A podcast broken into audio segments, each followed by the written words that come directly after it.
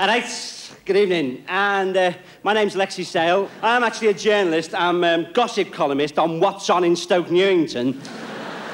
Yeah, yeah you, you, might have seen it. It's a big piece of paper with fuck all written on it, you know. The lifestyle in Stoke Newington is terribly alternative, you know.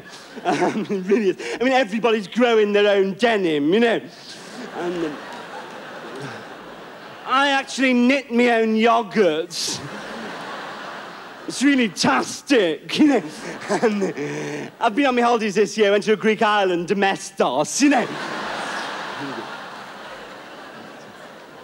It's, uh, the scene is terribly alternative, but there's one thing about the scene I can't get behind, and that is all the people taking drugs and not giving me any, the bastards. I think if you want to get out your head, what's wrong with going out and having 93 pints of real ale, you know, Scrottock's old dirigible. with the twigs and the bits of beak still in it.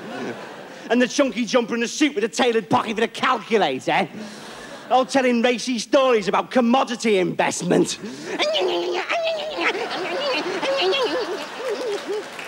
Not called wine bars because of what they drinks, because what they fucking do. Wine all the time. Ever had a multiple orgasm? Awful, isn't it? Seen the latest Woody Allen? Yes, awful, isn't it? Oh, the quiche looks rather nice. right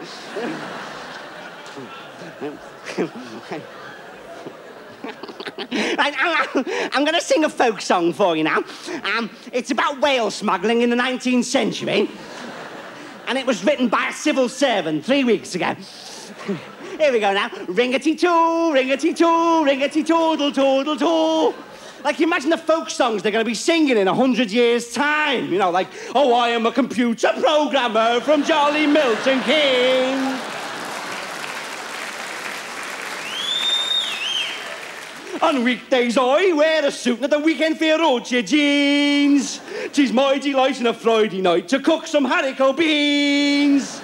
In me tracksuit with roller skates on and one of them stupid fucking Sony headphone units.